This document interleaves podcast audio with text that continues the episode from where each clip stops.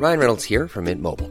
With the price of just about everything going up during inflation, we thought we'd bring our prices down. So to help us, we brought in a reverse auctioneer, which is apparently a thing. Mint Mobile unlimited premium wireless. Ready to get 30, 30, bit to get 30, bit to get 20, 20, 20, bit to get 20, 20, bit to get 15, 15, 15, 15 just 15 bucks a month. So, Give it a try at mintmobile.com slash switch. $45 upfront for three months plus taxes and fees. Promo for new customers for limited time. Unlimited more than 40 gigabytes per month. Slows. Full terms at mintmobile.com. Hiring for your small business? If you're not looking for professionals on LinkedIn, you're looking in the wrong place. That's like looking for your car keys in a fish tank. LinkedIn helps you hire professionals you can't find anywhere else, even those who aren't actively searching for a new job but might be open to the perfect role. In a given month, over 70% of LinkedIn users don't even visit other leading job sites. So start looking in the right place. With LinkedIn, you can hire professionals like a professional. Post your free job on linkedin.com slash achieve today. Even when we're on a budget, we still deserve nice things. Quince is a place to scoop up stunning high-end goods for 50 to 80% less than similar brands. They have buttery soft cashmere sweaters starting at $50, luxurious Italian leather bags, and so much more. Plus, Quince only works with factories that use safe, ethical, and responsible manufacturing. Get the high-end goods you'll love without the high price tag with Quince. Go to quince.com slash style for free shipping and 365-day returns. Welcome back to the Intercooler podcast, everybody. And this week we're sort of uh, we're out of our comfort zone, I would say. Andrew, I, I know that before we get going, you want to hang a great big disclaimer off the front of this episode. Honestly, uh, by the time we're done with this, I will have never spent a greater amount of my life talking about a subject about which I know precisely nothing than I'm about to. I, I, I don't know why we're going to do. I'll tell you why we're going to do this. So we're going to talk about motorbikes, aren't we? Um, neither of us has a bike license. I don't think either of us has ever had a bike license. We're not we're not bikers. Um, but I think okay. So the, the, I think the, the slightly serious point behind it is I think that there will be many people listening to this. Um, who are the same as us? People who just because we don't have bike licenses don't doesn't mean we're not interested in bikes. It doesn't mean that there aren't other circumstances in which we would have gone down that road. And I think there are an awful lot of people who have, you know, for many many years toyed with that idea. Um, I certainly have. I've wrestled with it at times. Um, I've come really, really close at times, but I've never quite gone through with it. So we're going to talk about. I mean, this is going to be the ultimate sort of layman's um, chat, isn't it? But um, hopefully, it'll be interesting, and we'll talk a bit about. Um, you know the vicarious experiences that we've had, the places that we've gone, um, and yeah, see where it takes us. Yeah, this is car guys talking about motorbikes. So I'm sorry What to all the possibly go wrong? apologies to all the the proper bikers out there. We're going to mangle all this, I'm afraid, and we're going to get plenty wrong. Um, but hopefully, it'll be I don't know. Maybe it'll be an interesting perspective. We'll see. Um, so. I suppose one of the reasons I want to talk about bikes is that I am curious about them. Um, I I don't think I will ever get my license, although who knows.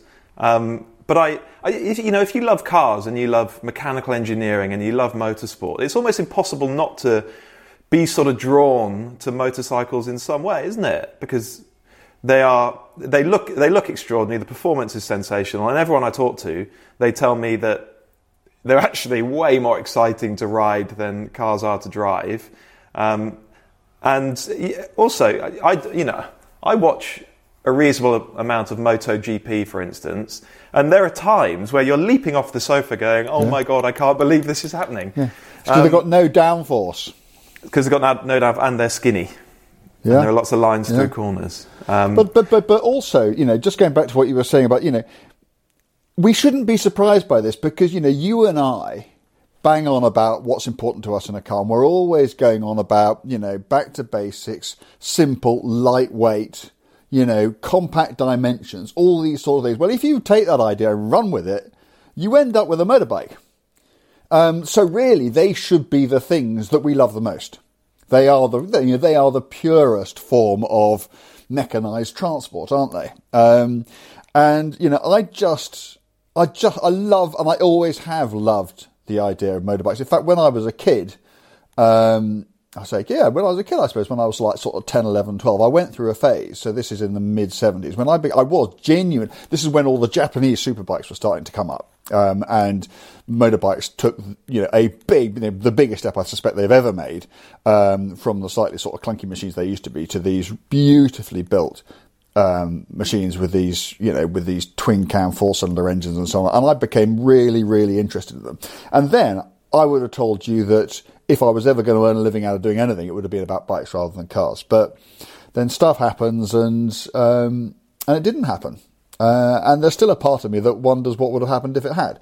Um, I probably wouldn't be here to have this conversation, to be honest. But um, you know, that's another mm. story.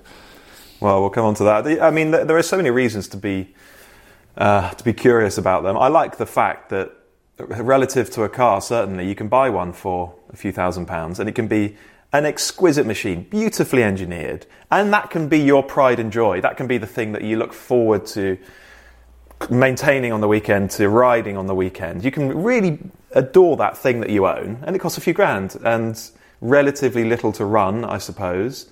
Um, and that's I, I, just find that really interesting. It, it's actually not about performance for me. That you know, a really quick super bike is just unbelievably. You sometimes see them tearing off down a motorway slipway or something, don't you? And you just think, my God, look at that thing go. Um, it's not the performance that I'm drawn to, really, because even a sort of mid ranking sports car is too fast for the road, isn't it? Never mind something with more than supercar performance. Um, but I, I, I, suppose the other thing is that if I did have a bike and a bike license, I wouldn't commute on it. That's not what I would do. It would be, I'd be a proper fair weather rider and it would be a total recreation thing for me, so that there would be no overlap whatsoever with um, the time that I spend on the road otherwise, motorway journeys, commuting, driving through town, so that when I was on my motorcycle of an evening or at the weekend, it would feel, I'm sure, like this this sort of a special time, me time, and it would be unlike anything else that I did the rest of that week. So can I can I can I ask you two questions about that? Go on. Question one is if you only use your bike purely recreationally, are you not missing out on, frankly, the purpose of a bike, um, which is to just guarantee you an arrival time because traffic jams don't exist. Yeah. And for all of us, and you and I have probably done it more than most, when you just sat there steaming in traffic because some idiot stuck it in the wall or whatever. Um, and you know, and all these bikes have just come cruising past you. How many times have you sat there thinking, "Oh my goodness, I'd give anything right now for a bike license"? Um, and the second question is, you say, and like I'm almost, I think I'm asking myself this question as much as I'm asking you. You say that you wouldn't be interested in the performance, but this is nevertheless something you're going to use purely recreationally. Yeah. So you're out there, you, know, you live pretty close as I do to Welsh mountains, and that's the sort of place you're going to go on your on your whatever it is that you go and get. And, you know, the road is, you know, winding away in front of you in your sports bike, and you're just going to sit there and just go, well, I'm just going to tootle. I'm going to look at the sheep over there. I'm going to have a nice time. Look at the view. I, I don't believe it. I, I, and, and one of the reasons I don't have a bike um, is because I just, I just don't trust myself. I don't trust myself to ride it within my talents. I suspect I'd be a pretty average bike rider but and my enthusiasm would so massively outstrip my talent. Sooner or later, you know, I would find myself in a situation where, were I in a car, it might be oversteering a bit, might be understeering a bit, and there are certain things that you can do to sort that out, and all will be well. In a bike, you're in hospital, at best. Um, you know, and you and I, well, I mean, we'll probably get onto that as well, but you know, you and I, you know, know people who have um, been in situations, many probably most not of their own creation, and that's the other thing, um, where you've just got nowhere to go, um, and it scares me. So, so, so, so the question: Are you not missing out on the point of a bike, and do you trust yourself not to go nuts at the weekend? Well, with both, there's a theory and a, rea- uh, and a reality, isn't there? So. Yeah, I suspect that if you had a bike sitting at home and you found yourself in a traffic jam, at some point you're going to go, oh, sorry, I'm taking the bike next time. And I'm sure you would. I'm sure you would start commuting on it um, in practice. And then, yeah, okay, the performance. I'm not. That's not what I find seductive about motorcycles. But again, of course, once you're on one and the road opens up ahead of you and there's great visibility and it's dry and warm, what are you going to do? You're going to give it and some you've got a great motor underneath you, which you know will Yeah. get a 14,500 RPM. Yeah. Are you not going to let it go? Yeah. Well, I think you probably would. It's interesting that you said um, you couldn't trust yourself because I hear that quite a lot, and I actually think I could. I could trust myself. Like if I'm in a really fast car, I can restrain myself. I don't. I don't. I don't feel like I have to unleash it all the time. And I think probably on the bike. Not all the time. You know, all the time. No, the no, you, only, you only you only have to do it once for it to all go horribly wrong. Yeah. You only have Yeah. to run out of talent once. Well, and this is there we go. We're into it now. That's probably why I've never done it.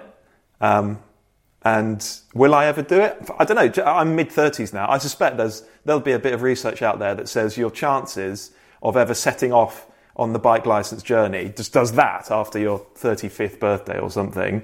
Um, when you know when you've got a family or when that self-preservation instinct begins to sort of grow within you. Um, I don't know. I- What I, I do wish actually that as a four-year-old kid, I'd been stuck on one of those little scrambler things that you see little children on sometimes, just pootling around a garden somewhere. Um, because I, I, lots of lots of rally drivers, lots of racing drivers, they started off on two wheels as little kids, and it, it gives them a control and a, a confidence Yeah. with machinery that You just get that in, you- innate you sense of balance, replicate. don't you? Yeah. Yeah, you do. I mean, I mean, I did ride bikes. It's not as if I've never ridden bikes. I rode bikes when I was a teenager, completely illegally. Um, I had a What's the statute of Ben. limitations? It's up. Yeah, well, yeah, um, I, probably. Um, I wasn't even in this country at the time. Um, I had a mate called Ben um, who was a really good biker. In fact, I don't think he ever came off. And he had a thing called the Honda VT250F. Um, and this had, it was a V twin. Uh, Even if you go and look at one now, and I do still do this occasionally, and given that this would have been, oh, blimey, early 80s, it's still a really cool looking bike. Um, I used to go everywhere on that. He just got up, and I just go roaming off around wherever I was on this thing, complete uninsured, unlicensed, uneverything. um, and you know, and, and nothing ever went wrong, thank goodness. Um, so, but then stuff started to happen, and you know, not to me, thank goodness, but to others. And I just kind of got, I just kind of got scared. Um, and, and, and I've been scared ever since, um, which is why. And also, the the other point to make is, you know, you think that you getting on a bike is a bad idea. You know, you're 34, I'm 55. Me getting on a, I mean, I think that if you were to do some kind of chart of the people most likely to have a really bad accident on a motorbike, a 55 year old bloke who hasn't really ridden motorbikes at all and has never had a bike license is probably going to be the person who is most likely to have that accident. I really do believe that. Um, you know, certainly, you know, I mean, where I live in the Wye Valley, very sadly, in fact, we had one uh, last weekend. Um, fatalities on bikes, um, and I don't know the particular circumstances of that. What I do know is it was a bloke on the bike and he was 54 years old. Um, and they're just, you know, it doesn't seem to me to be, you know, young lads in their 20s or whatever doing this. It just seems to be middle aged men, you know, having some kind of sado midlife crisis and thinking, oh, I need to go and get on a bike. Um, and that is absolutely, that is another fantastically good reason why I should never ever try and ride a motorcycle. Okay, so do you are you remotely tempted, or is that gone now? Oh, You ju- you well, actually, I, I was, I mean, you know, um, Colin Goodwin, who will be known to lots of people listening to this and will hopefully soon become even better known to people who subscribe to the Intercooler app, um, as he is our incoming agony uncle. I mean, he's been a biker all his life. I mean, before he was a motoring journalist, he was a dispatch rider. Um, and he's raced bikes. Um, he'd never be without a bike in his life. And he has tried for a period of, you know, genuinely 30 years to persuade me to get on a bike. Um, and actually, about three years ago, I got very, very close. I genuinely got very close um, because my children were of an age where you know they were a bit more grown up. They were sort of in their late teens and going off to university and that sort of thing. Um, and I kind of thought, well, if not now, then when? Um, and then our friend Henry Hope Frost died on a motorcycle in an accident entirely not of his creation. Um, and that did it for me. That was, you know, if you don't listen to that, I mean, Henry was an extremely experienced biker, um, a very good and accomplished biker. Uh, Henry is also, you know, at the time of his accident, a lot younger than I am. Um, I think he was 47. Um, and I, am just a bloody idiot. Um, and, and, and if you are so stupid that you that, that an event that happens like that to a very close friend of yours and you don't take that on board, then I'm not going to say you deserve what's coming to you, but you know, well, you, you, you're an idiot. And so, so I think that I think Henry's accident really did do it for me. Um, and, and certainly, even if I was stupid enough to, to want to do it, uh, I think my family, in the context of that, would have. I mean, you know, my, my missus, for instance, she is she is an amazing woman. She has let me go off and do all sorts of stupid stuff. You know, racing Edwardian cars, it probably isn't a very sensible way to pass it. And she's never batted an eyelid at any of it. But I think if I said to her, "I'm going to go and get a bike license," um, I don't. She, she she wouldn't say, "No, you're not, chum." Um, she would say something like, "Well, your call, your choice entirely. I will support you, but you know, if you're asking me for my opinion, I don't think it's a great idea. I'd rather you didn't." Mm. Absolutely right. I'd get something very similar from my other half, I'm sure. Um, yeah, I mean, Henry's case is it's a, a, very serious one, isn't it? And it, it's it's a reminder that even if you can trust yourself on a bike not to take liberties, it doesn't matter because you are still vulnerable, and it, it just takes one other idiot in a car to pull out on you or something, and the worst could happen. I, I've been on, I've ridden on the back of a, a, a motorbike once, once ever, and the journey was one mile. My, my mate Shippy, he's a biker, um, he's an accomplished rider, and uh, he just gave me a ride um, home one day, literally a mile home.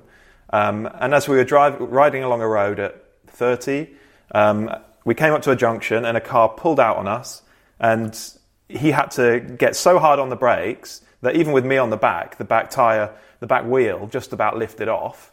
Um, and actually, we, you know, we didn't really come that close to hitting the car. But if we'd been going a bit quicker, if the car pulled out a bit later, horrendous, just like that, I'd, I'd be off. And who knows what happens? Even at 30 miles an hour, if you come off, you're you're going to hurt yourself. Um, it's, it's, it's, it's going to hurt. And and, and, you know, you're absolutely. You know, if I think back to, if I think back, and I'm not going to dwell on this stuff, but there's obviously there was Henry's accident. There was a bloke I knew. You know, it doesn't even have to be an idiot. There was a bloke um, I knew who was riding very slowly in the rush hour around some square in London, uh, and it was raining, and something had left a patch of diesel or something on the on the road, and he just lost the front tire. Um, came off the bike, um, as far as anybody can tell, landed on his bum in the road, not a mark on it, run over by the car behind. Um, you know, uh, and the, the, there was a chap um, I knew when I was a kid. Um, well, one of my father's great friends' son sons was killed on a bike. Another bloke I knew lost an arm on a bike. My brother, my oldest brother, who is fine, but he had a really bad bike accident when he came around a corner and met a nurse who was coming back from the hospital having, having done you know a week of nights and she was completely exhausted and probably wasn't quite as much on the correct side of the road as she should have been and he went sort of bounced off the bonnet and the roof and landed on his ass in the road and you know and he had you know he's had back problems ever since and the one thing that all these accidents had in common was they had nothing to do with the bloke on the bike mm.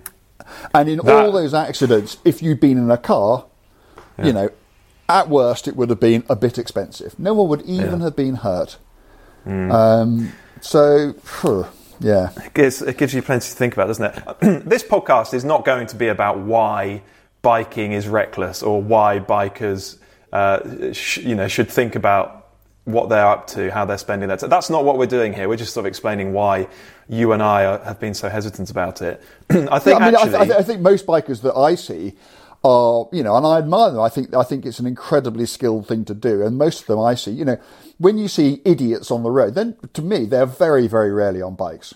I think people who ride bikes ride bikes well because, frankly, they know the consequence of what happens if they don't, and they're trying to minimise that risk. Um, so I I couldn't be less anti-bike. Um, but our experiences are our experiences, and we have to call, you know, tell them as we as, as we recall them. So you've uh, you said you used to ride around on bikes back in the day, um, yeah, and so you you probably you I'm sure therefore understand the appeal and the the sensation. You get Completely. what that's all about.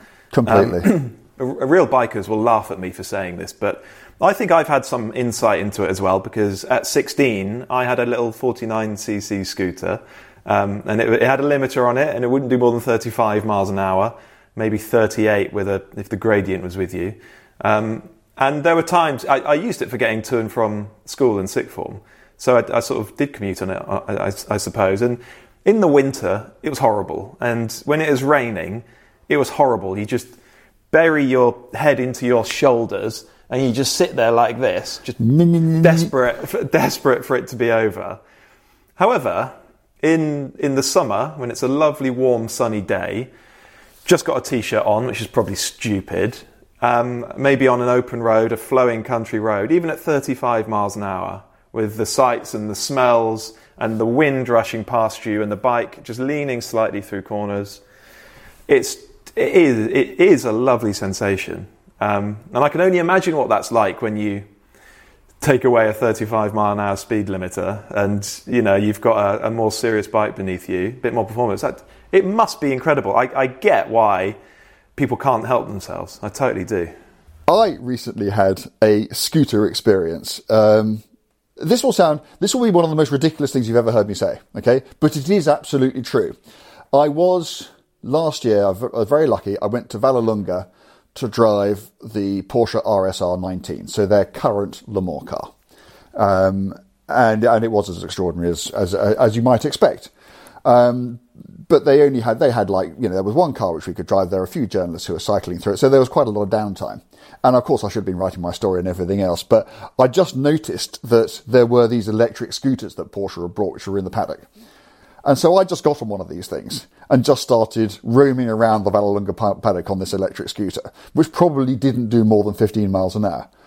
It was hilarious. It was such good fun. And I was bombing about and it was just, I was just really, really happy on it. I mean, having just got out of an RSR 19 and onto, you know, which is, you know, one of the fastest things of its type that's ever been built, and onto an electric scooter at 15 miles an hour, which is, you know, I could, most people probably run at 15 miles an hour or something close to it. And I don't know, it was just fun. Uh, and I just like that idea of being, I like being completely exposed. It was just nice being out there in the open with nothing around you, um, you know, cocking about on a, on a little scooter. So yeah, I, I do understand exactly what you mean. Mm. Yeah, God, I, I, might convince myself to do something I don't want to do with this podcast. Um, okay, let's talk then about motorsport, bike racing, road racing. Yeah. Um, yeah. We've both been to the TT uh, only once. Uh, tell us your story. Uh, again, Goodwin. Colin, Colin Goodwin. Uh, he, he had been badgering me for years and because I'm not a biker and I didn't really want to, you know, go to all that effort of schlepping up to, you know, wherever it is you got to go to, Liverpool, Holyhead or whatever, and then getting on the boat and, you know, going over there and, blah, and so I was just kind of resisting it because I, you know, I kind of seen it on YouTube. So I thought, well, you know, I know what that's like. Huh, did I? Um, and then, you know, Goodwin went and rather inconveniently built himself his own aircraft. Um, and so he said, okay, so we'll fly.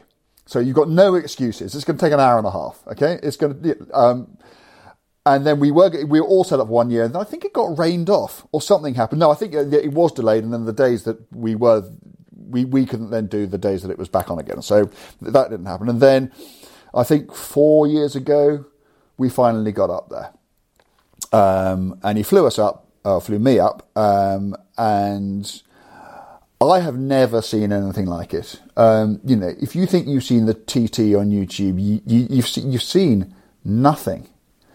Um, the difference between Formula One in person and Formula One on a telly is inconsequential compared to the difference in the sensation of watching for real motorcycles go around that Isle of Man course. Um, we got there in plenty of time, and I think it was I think it was practice day for the senior TT. So, you know, the big boys on the big bikes. And Colin said, well, I think we need to concentrate really hard on where you're going to be when you first see a bike going around the TT course. And so he said, right, bottom of Bray Hill. So when, you, when, when, the, when, they start, the first thing they do is they go down Bray Hill. And at the bottom of Bray Hill, if, for those who haven't been there or seen it, you know, there is the road goes down and it goes slightly through a curve um, and into a big dip and then up the other side. Um, and I don't know how fast they were going through there, but I suspect it's about 170. And the first bike I ever saw was John McGuinness, you know, Oh. the Yeah. the man um, going through there, and and it, and it occurred to me that what I was watching was somebody controlling this machine, not as you would in a car, trying to balance, you know, understeer and oversteer, but but almost, and without wishing to sound too melodramatic about it, trying to strike the balance almost between life and death, because they were so on the limit, and the bikes are doing this. They're shimmying, they're moving in in in in, a, in two two dimensions at 117. Goodness knows what when they're completely cranked over, and there is nowhere to go. Um, and I can remember there are some traffic lights at the bottom, and they had these big blocks around them. Um, and I went up. I can remember going up and just you know because you spend a lot of time waiting for stuff to come past and just sort of tapping one of these blocks, and it was rock hard. And I said to Colin, I don't understand how this is possibly going to protect a rider. And he looked at me and said, "What do you make? What makes you think it's, it's there to protect the rider? It's there to protect the traffic light." Um, and and then suddenly I kind of saw what this event was about. And because we live, and I'm not saying this is necessarily a bad thing, but because we live in such a safety conscious world, it never even occurred to me that there was a place. And it reminded me, I guess, of, reminded me, sadly I was never there, but it made me think of, you know, what it must have been like to line the route of the Mille Miglia or the Targa Florio back in the 1950s when, you know, there was the same level of safety. And I can remember after that, we went down a place called Cronk-y-Voddy, which will be very well known to anybody who knows anything about TTs. And it's basically it's a long place, a straight piece of road, but it's got some bumps in it. And so the, so the bikes come down and over everyone, they look in the air, and we were at the side of the road, uh, waiting for these things to come.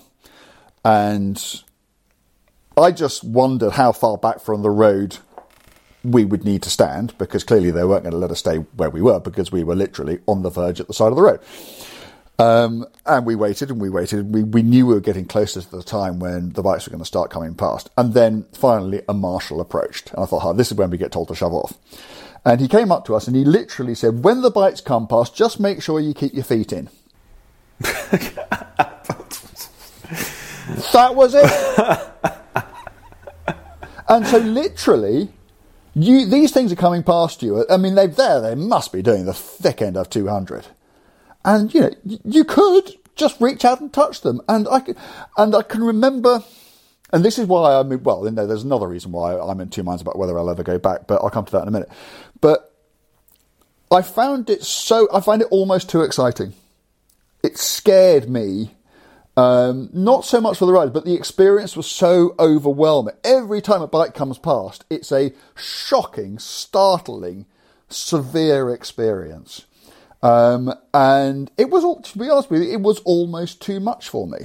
Um, and, you know, and then there is, of course, the other side of it. On that particular day, very sadly, two people died. One of them, less than a minute after I'd seen him, he was, there was a sidecar outfit, and I think the bloke in the sidecar bit died um, in the accident. Um, and you know, and we saw an awful lot of incredible stuff that day, stuff I will never ever forget, and almost all of it was amazing. Um, but I can I can remember getting on the plane and flying back to wherever it is we flew back to, and just thinking, I mean, just such a mix of emotion. On the one hand, seeing racing the way I had, as a purist, always wanted racing to be and as someone who'd gone on about you know you know nanny states and you know um, everything becoming too safe and you know and if you know and I say this about you know the sort of racing that I do that you know as long as you as long as spectators don't get involved and as long as you know you're the person in the car or on the bike and you know the rules and you know the risk you're taking and you do it your own free will you should be allowed to get out there and do it but then you actually go and see what happens and you see someone um, who then has that kind of accident. Um, and, you know, I don't think you'd be human if it didn't make you think. And I have never said I will never go back, but I haven't gone back. Um, and I don't, I don't know if I ever would. I don't know if I will because part of me thinks, of course, you've got to go back because it was one of the most exciting, thrilling experiences of my life. It's certainly the most exciting thing I have ever done without actually doing it myself. Yeah, it's Yeah, certainly the most yeah. exciting thing I've ever witnessed. So why wouldn't you go back? Frankly, because at times it was too exciting for me.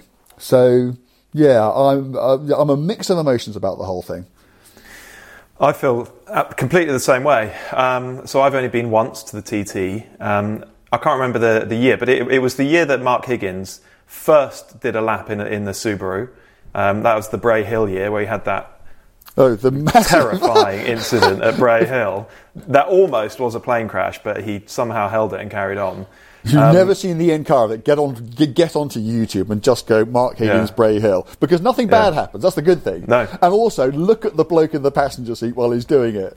Mm. It's just hilarious, isn't it? it Sorry, is go extraordinary. Go and watch it. Um, so I was there that year, and actually I was lucky enough to ride with Higgins in a in an Impreza that year around the full lap.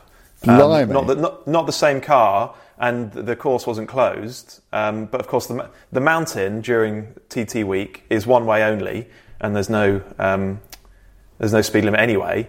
So certainly over the top of the mountain, he was uh, unbelievably fast and committed, um, driving so quickly with no margin for error, but at no point making anything like a mistake. It was exceptional to watch, using every millimetre of road. Um, it, it, was it was an incredible thing to witness. And there is after that there is no doubt in my mind that the TT course was it 37 miles or something. It is the greatest course of any type anywhere in the world. Um, it's, Tell me, were, were, you scared? Not scared, no, not scared. I, I'm a terrible passenger, but on that occasion, not scared. You know, maybe a little bit on edge, but no, not scared. Um, that that circuit is extraordinary. Um, and so I, I, totally understand why it's it's become the TT such an such a, a, legendary, revered event around the world because that circuit, the speeds they're going, just incredible. They're, they're doing the quickest guys. I think they're at or close to 135 mile an hour average from a standing start around that place. yeah, is, no, I think they are. Yeah. Whoa, that's extraordinary. And so, like well, you, you particularly first... if you think there are actually so there are actually some pretty slow corners on that course. Yeah. Yeah, there, yeah, there yeah. are some and, sort of like 30, 40 mile an hour corners on that course. So you there's think a hairpin. How much there's a hairpin where they're yeah they're crawling around that hairpin that goes up to the mountain court to the, the mountain road. Uh, yeah, it's just phenomenal. Um, actually, yeah, one of the things that I really love about watching the TT uh, television footage is that you'll be riding on board with someone, going through, you know, you've got trees hanging over, maybe rushing past buildings, and you go, flipping heck, this is fast. And then another one comes by and overtakes. And you think, yeah. oh my God, how's he managed that? Yeah. Um, and so, like you, the first place I spectated was the bottom of Bray Hill. Um, and much like you, by the sounds of it, I was blown away by what I was witnessing. You just can't believe how quickly they're coming through. Um, and you're right, there's a compression at the bottom that gives them a little kick. And they bounce up and they keep going. And I watched a few bikes go through, couldn't believe what I was witnessing. And at some point, I just thought, I have to stop watching this because it felt, it felt like someone was going to come off on that compression, hit a wall, and I was going to witness something terrible. I, I honestly had to walk away and just go, that's enough of that. And yeah. I have never, I've watched a lot of rallying. Understand.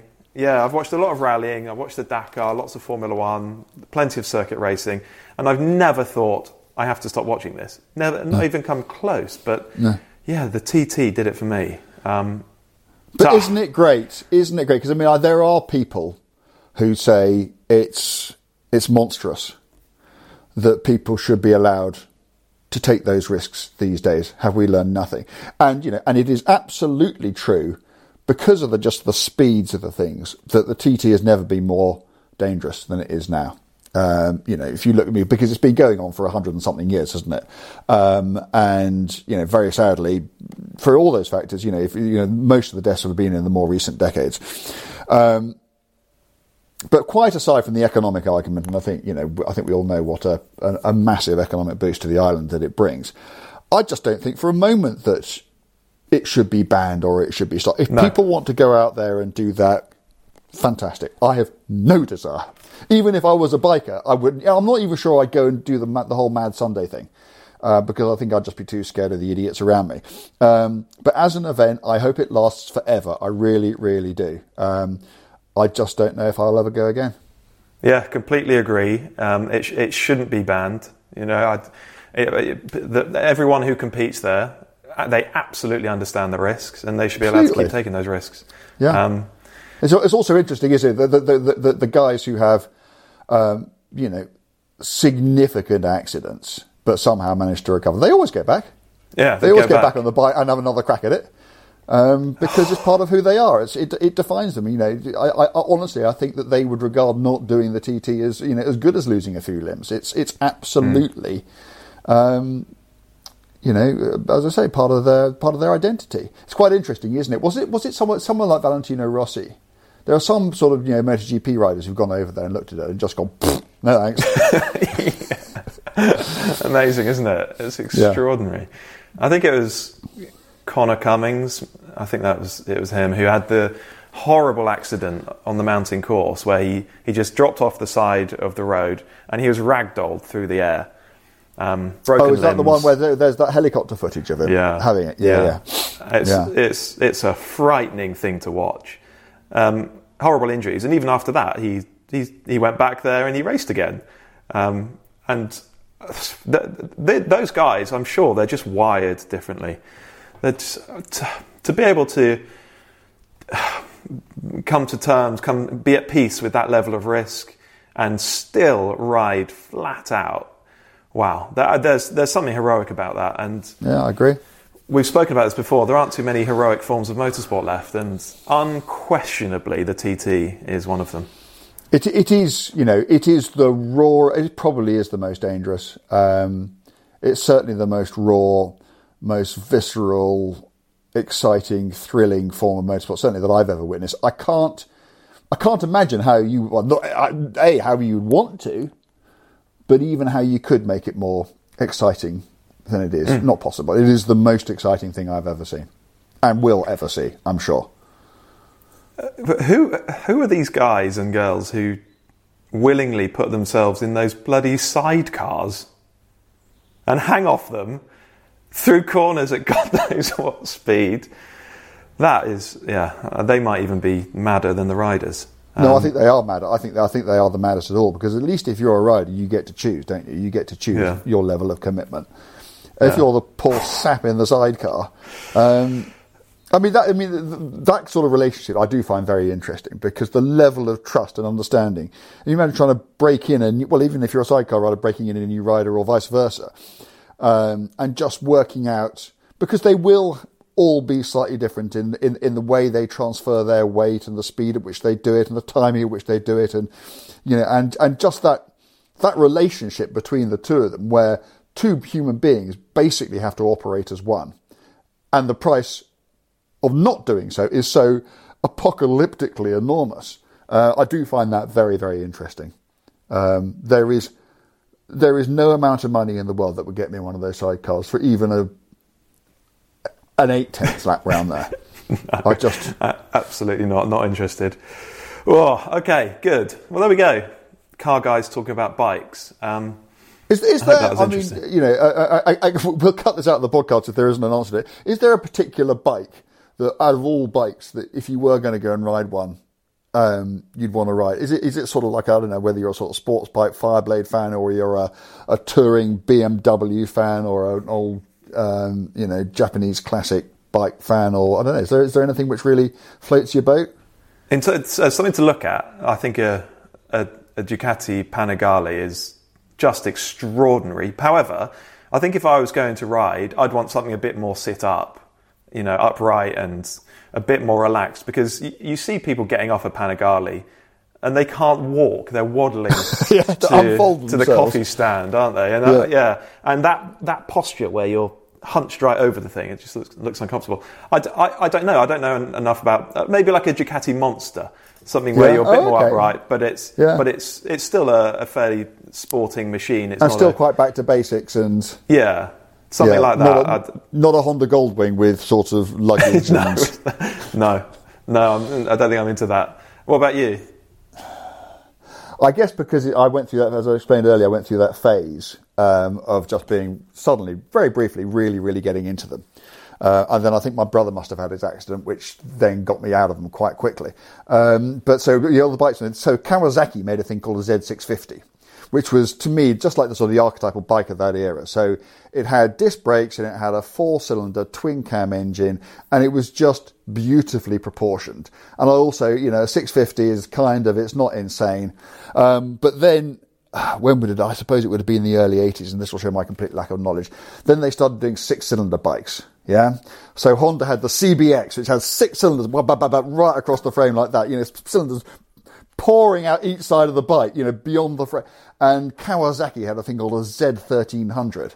Uh, and actually, I think that was water cooled. And I can remember seeing a Z1300 and just thinking this job because back then you you know the bigger is better isn't it? And you know the, the more cylinders and the larger the engine then clearly the better the bike must be. Huh, probably not. But I can remember seeing these things and just thinking wow. Um, that's really really cool. Um, so that's kind of where I and I also have uh, because I know someone I know someone who's got a Vincent Black Shadow. And a Vincent Black Shadow is as I understand it the sort of Lamborghini Miura of bikes. It's the most beautiful wonderful thing. And uh, and I see that. And as an object I particularly want to ride it but that's something to look at. It is it is a gorgeous, gorgeous piece of engineering. Um, but the, the, more modern stuff, uh, I mean, you and I both know people who still ride, you know, the latest stuff. to be honest, it just it doesn't do it for me. I don't look at this stuff um, when I see them on the road and think, "Oh, I really, really want." I don't, I don't know why they just don't. They're not beautiful to me. They're, they're you know, they're purposeful and they're impressive, but they're not they're not beautiful machines. And I think because I have no ability to appreciate them on a dynamic level, the only thing I can, the only way I can appreciate them is for their appearance. Um, and really, modern sports bikes don't do that for me. Well, fair enough. Fair enough. Well, uh, we'll leave it there then for for the for the bikes. We'll leave it there. And uh, yeah, to, to those of you who do know about bikes and do ride, I'm sorry, sorry. if we completely butchered it and got it all wrong. But there we go. That, that's that, that's car guys talking about bikes. Um, just to finish off this podcast, though, Andrew, I want car guys yeah. to talk about cars or a car. Uh, because it wasn't that long ago that the Toyota GR86 was unveiled. Um, and certainly looking at the spec, it's promising, isn't it? Because, I mean, the GT86 was a brilliant thing. Um, this one is 1270 kilograms, so a little bit heavier, but still Not a light much. car. Yeah, a light, light car for a modern four seat sports car. Um, it's now got a 2.4 litre engine, still naturally aspirated, um, with another 35 horsepower, also uh, 33 pounds foot of torque. Um, but that peak torque is delivered at 3.7 rather than 6,400. So halfway down the rev range, which that's going to yeah. make a big difference, isn't it? Big difference. Big. I mean, you know, I think I think it's really. excuse me. Um, you know, those of us who've been in any way criticise the GT86 um, because I, mean, I think it's a car that you know that people who get cars get and understand and love. Um, but I think you know it was justly criticised for having this sort of slightly um, highly strung engine or an engine that needed a lot of revs before it would do what it would do. Um, and then when it did it, it wasn't quite enough. Um, and um, yeah, you know, suddenly a twenty percent increase in capacity more torque to develop right down the road range. Really, very little marginal increase in weight. It seems to me that this is a company that is listening. Um, and what I find most interesting is my understanding is that the GT86 in financial terms was regarded as the most marginal of successes. It just about washed its face. And yet they still considered, despite the fact that they've got the Supra and they've obviously got the GR Yaris, they've still decided that it was sufficiently important um, to have that kind of car representing Toyota and the kind of brand that Toyota wants to be perceived as to replace it. Um, and then when they did replace it, they, they didn't do the usual thing, which was, you know, slap turbochargers on it, give it 400 horsepower, another 300 kilos of weight and go yeehaw and look at these numbers. They've, they've kept it light and they've just thought carefully about what the limitations of the old car were and done what they can to address them. Now, you know, we haven't driven it, so who knows? It may be a shed. I doubt it. Um, but yeah, really exciting that people are still, despite everything, despite all the pressures, are still making, you know, it's going to be a normally aspirated front engine, manual, rear drive coupe. You know, that's rocking horse rare these days. Yeah, find another one uh, of those. Yeah. Um, well, I mean, above MX5s, there are so, there are so few of them. It's a it's a really really it's sort of well Ford Mustang, I guess, but yeah, I mean, as you said, just unbelievably rare, and, and I admire them even for doing it. So hopefully it'll be as good as it sounds. Um, uh, I don't know where we get to drive it. I don't imagine it'll be anytime soon, will it? I don't know. I don't know. But as you say, very much looking forward to it. And Yeah. bravo Toyota for sticking with it. I think that's great. Yeah. Um, Good. Okay, we'll leave that one there. Thank you, everybody, for listening. Um, rate and review the podcast, please. And remember to come back next week. Before to it. Thanks. All the best.